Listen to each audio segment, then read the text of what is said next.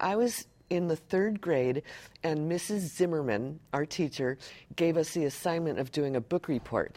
As I began to read, I stumbled on a word, and one of the girls in the class led the group in laughing at me. And I remember deciding this is not a safe activity.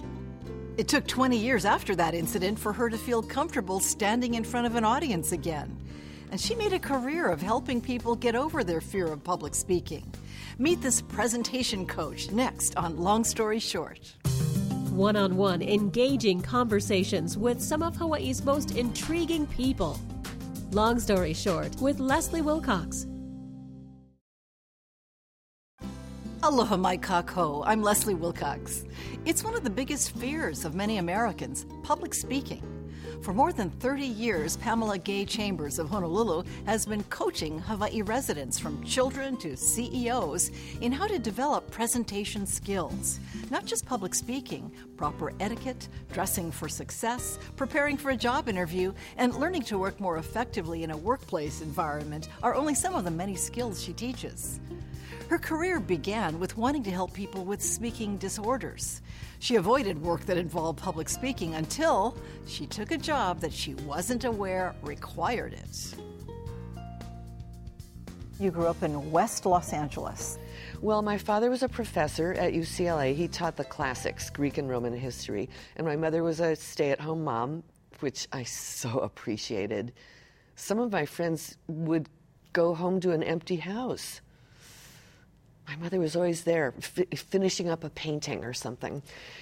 And so we were we had a humble beginning. I mean, I I teach dining etiquette now mainly because I had to learn what fork to use because we only had one fork. Well, we each had our own, but we didn't have two forks. And you went to public schools in LA? Yes. Where you had your third grade experience yes. that, that scarred you until you recovered yes. from that? Yes, Emerson Elementary School and Mrs. Zimmerman, our teacher, gave us the assignment of doing a book report.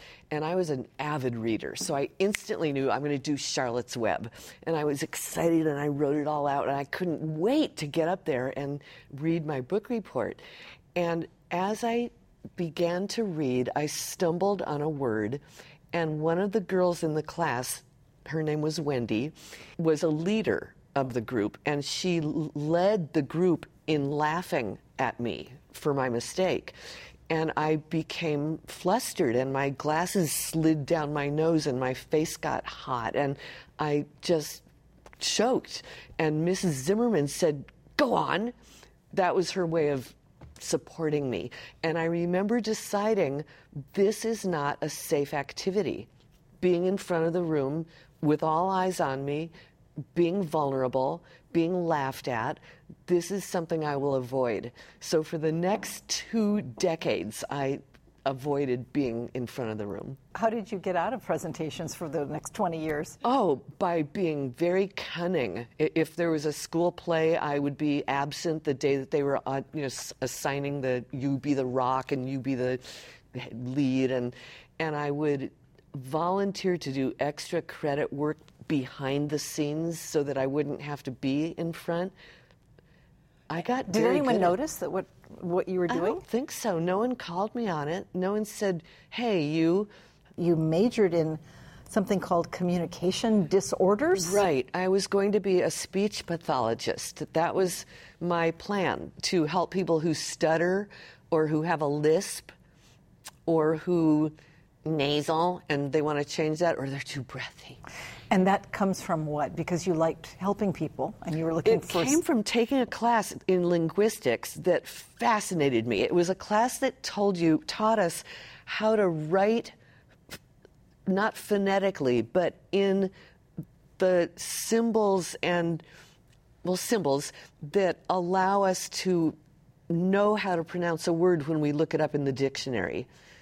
So the word length has a symbol for the mm sound.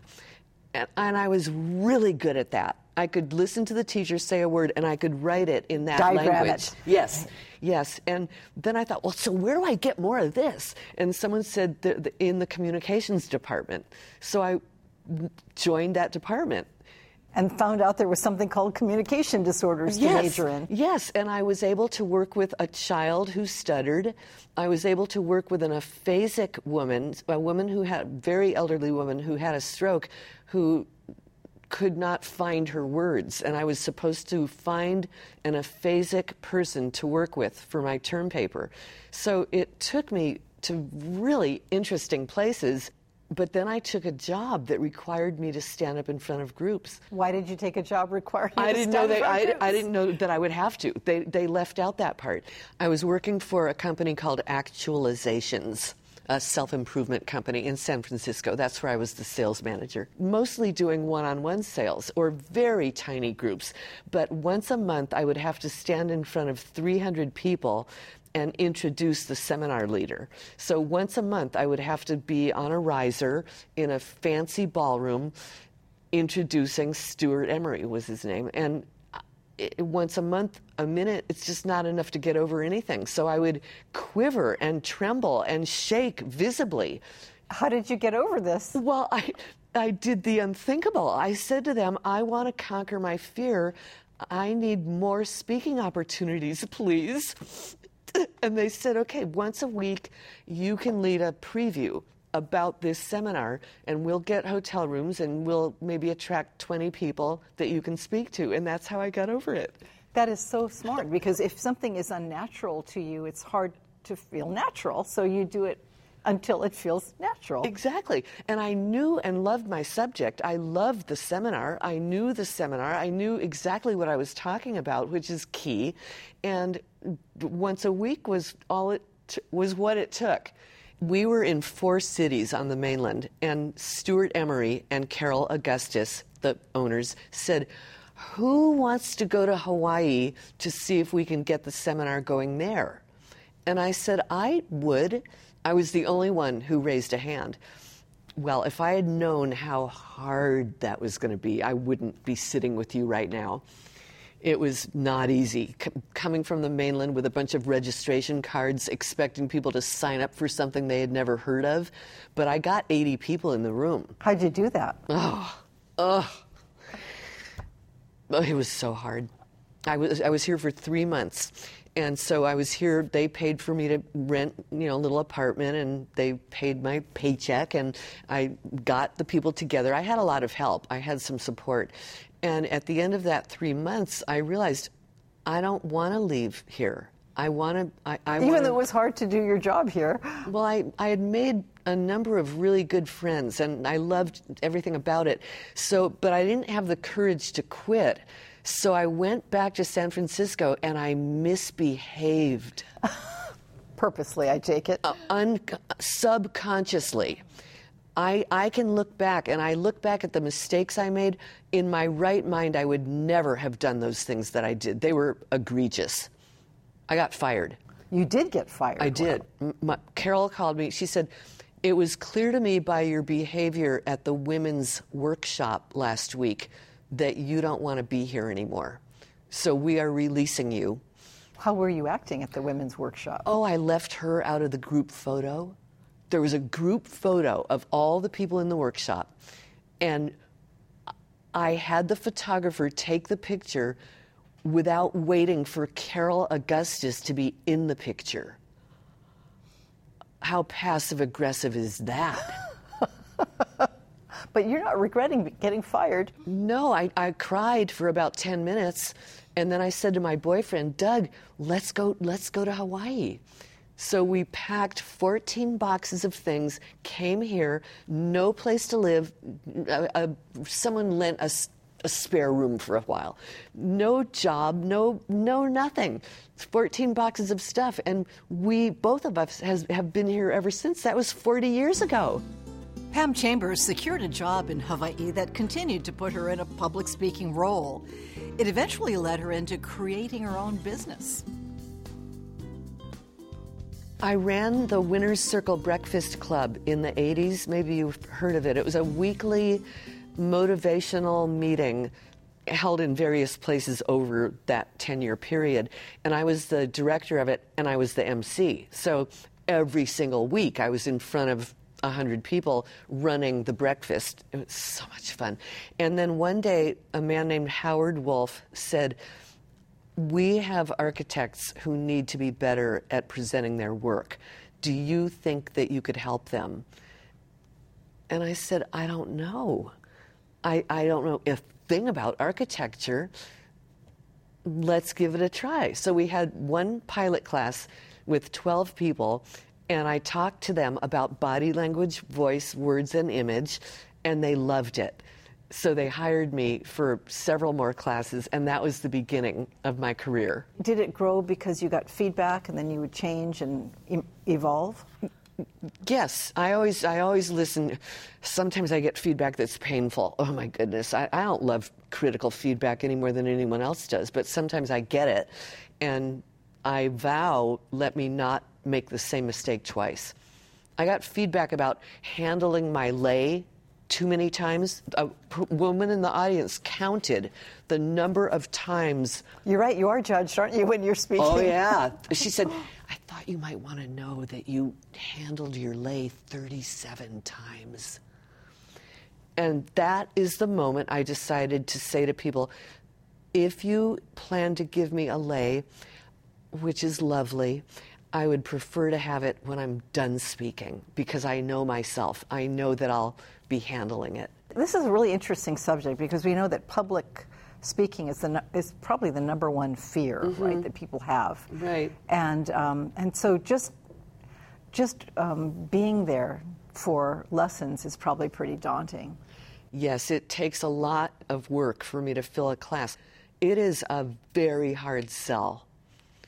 People will go to Toastmasters because that's very, very easy and very safe, and they're not going to get the level of feedback that they're afraid they're going to get from me. I have a reputation of being, she leaves no stone unturned. And that's not true.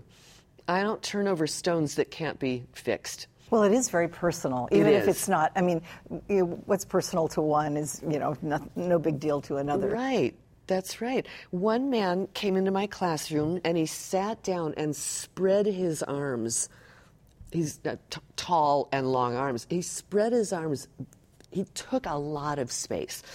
And after about 45 minutes, when enough rapport was there among all of us, I said, I want to give you some feedback about your body language. And he said, What? and I said, Just freeze. Freeze just as you are. I said, Notice how much space you're taking. Notice that you're encroaching on the space of the people to either side of you. And he pulled his arms in and he said, Thank you. No one has told me that before. And I said, I know. That's why we're here. Because sometimes people just don't know. They don't And- know. And, it may be obvious to everybody else. They don't know what they don't know. And they're usually very grateful that someone finally told them about something that they can easily fix. Now, the voice, that's not easy. But pulling your arms in, that's easy. You know, I, thought that most people would know I, I don't like to speak, I'm, I'm fearful, but it turns out that some people don't know they're bad speakers. And you have to tell them. And, and you're considered an expert in this area because you, you have to identify and give them feedback and get them to change. I, that's, I, that's, that's pretty sensitive stuff. I could laugh for an hour about this, but I won't. Uh, yes, there's one woman who I have to break it to her that she talks like Minnie Mouse.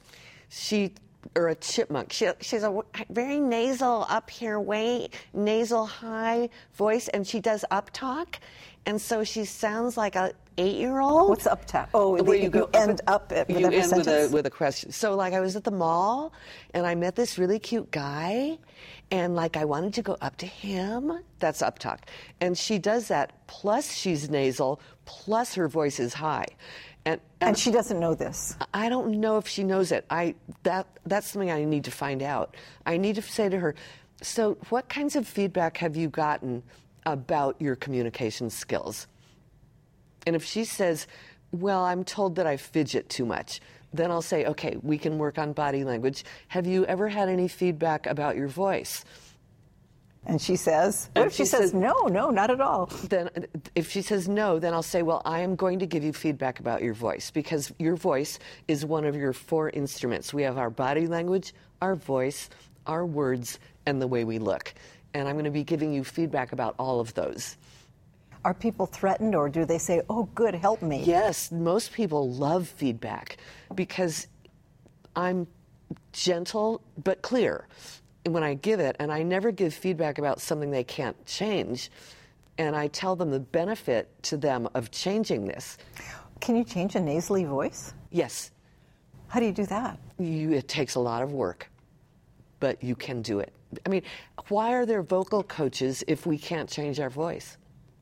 There, there wouldn't be vocal coaches if our voice weren't changeable. You can know you're not doing well, but you don't know how to change it. Mm-hmm. Right. Well, luckily for me, I've been in business helping people who want to be helped for 34 years. And it's really astonishing because Hawaii is is a place where we're kind of not supposed to stand out a lot.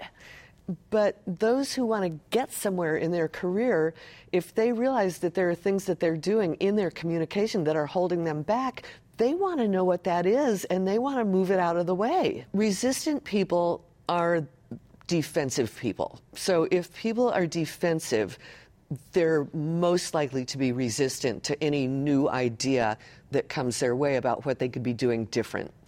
So, so resistant people, I don't get a lot of those in my public classes because usually those are people who chose to be there. It is really. Um, I- I mean, it seems like in most jobs you would have to, even if it's to ask for a raise, you need to, you know, any, any, it could be a small, seemingly small human interaction with just another person, but it's still a presentation skill. You still have to it is. tell a story and, and, and, uh, and be able to present. Right. And I tell people if you're shy and you're like the way I was, if you don't want to speak out, at every single meeting, do three things ask a question, make a suggestion, and offer your opinion. You don't have to be an expert to do any of those things. But slowly but surely, you will be perceived as a participant, not a wallflower. So do those three things and then be silent if you want. And if you do those everywhere you go, you're going to gain confidence. You'll, you'll, you won't mind the sound of your own voice entering. What's the, the most uh, startling transformation you've been part of? Startling. What a great word.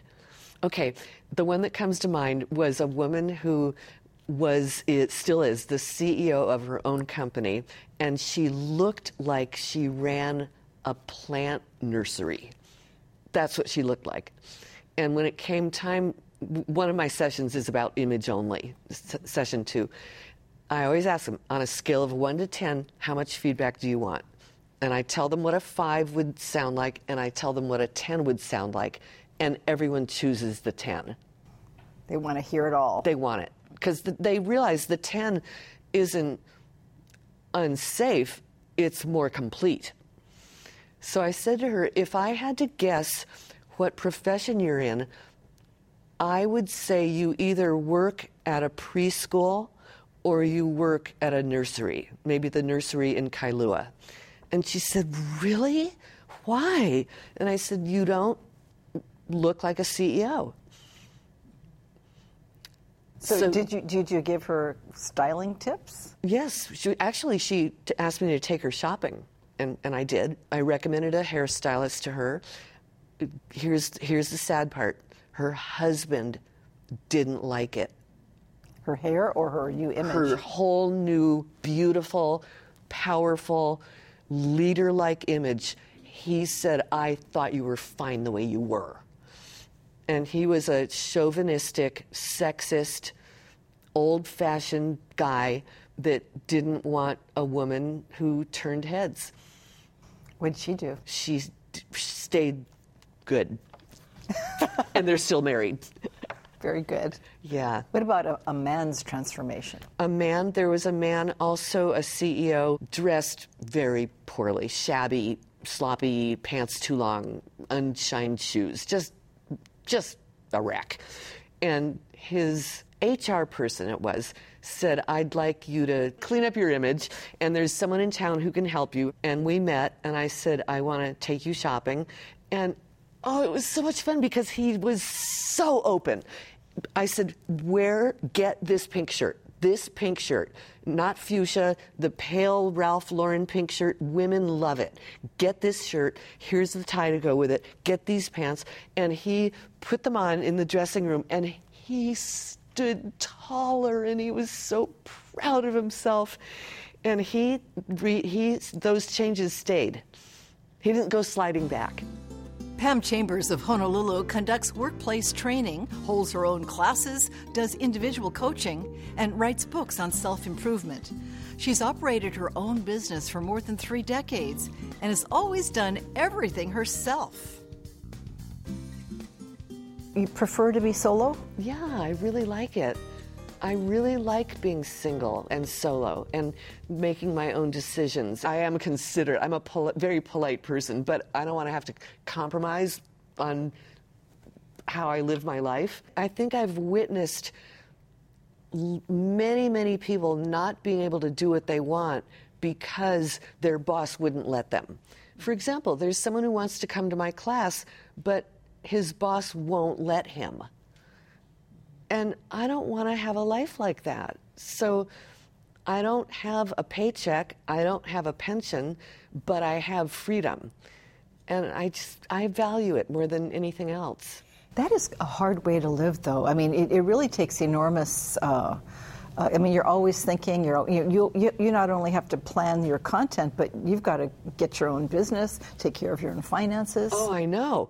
I have to do my marketing. I have to do my own social media. I have to make my own name tags. I mean, I could probably hire someone to help me, but it would take more time to train them to do, than to do it myself.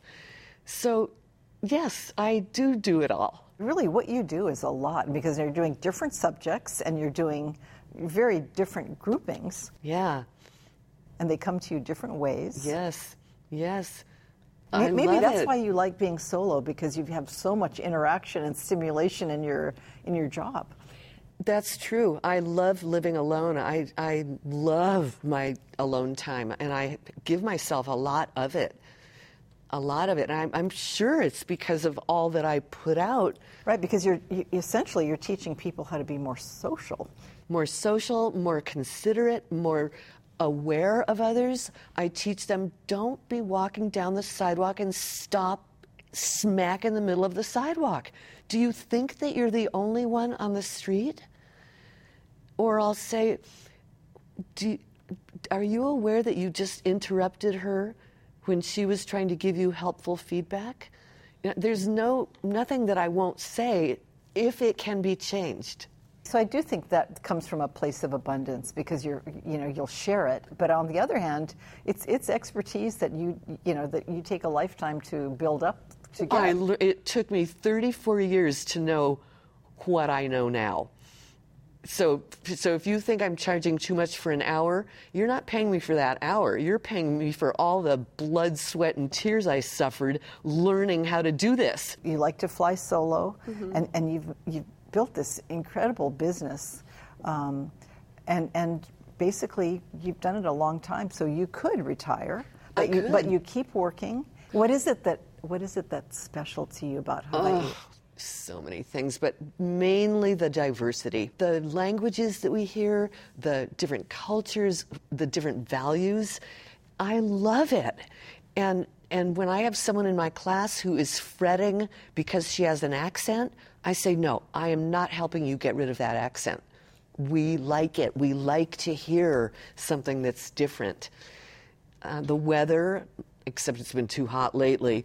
The the plumerias, the, the weather, the the seasons that we have, the roots I have here, the people I know. I know thousands of people, and and I feel like I belong here. And you're right, I could retire, but I don't want to. I want to do what I'm doing. Mahalo to Pam Chambers of Kaka'ako, Honolulu, for sharing your stories with us. And thank you for joining us. For PBS Hawaii and Long Story Short, I'm Leslie Wilcox. Aloha Nui. You're known for wearing hats. I wonder, I mean, and, there, and the, all kinds of hats, lots of variety, mm-hmm. which is not common in Hawaii. No. So yeah. tell me about that.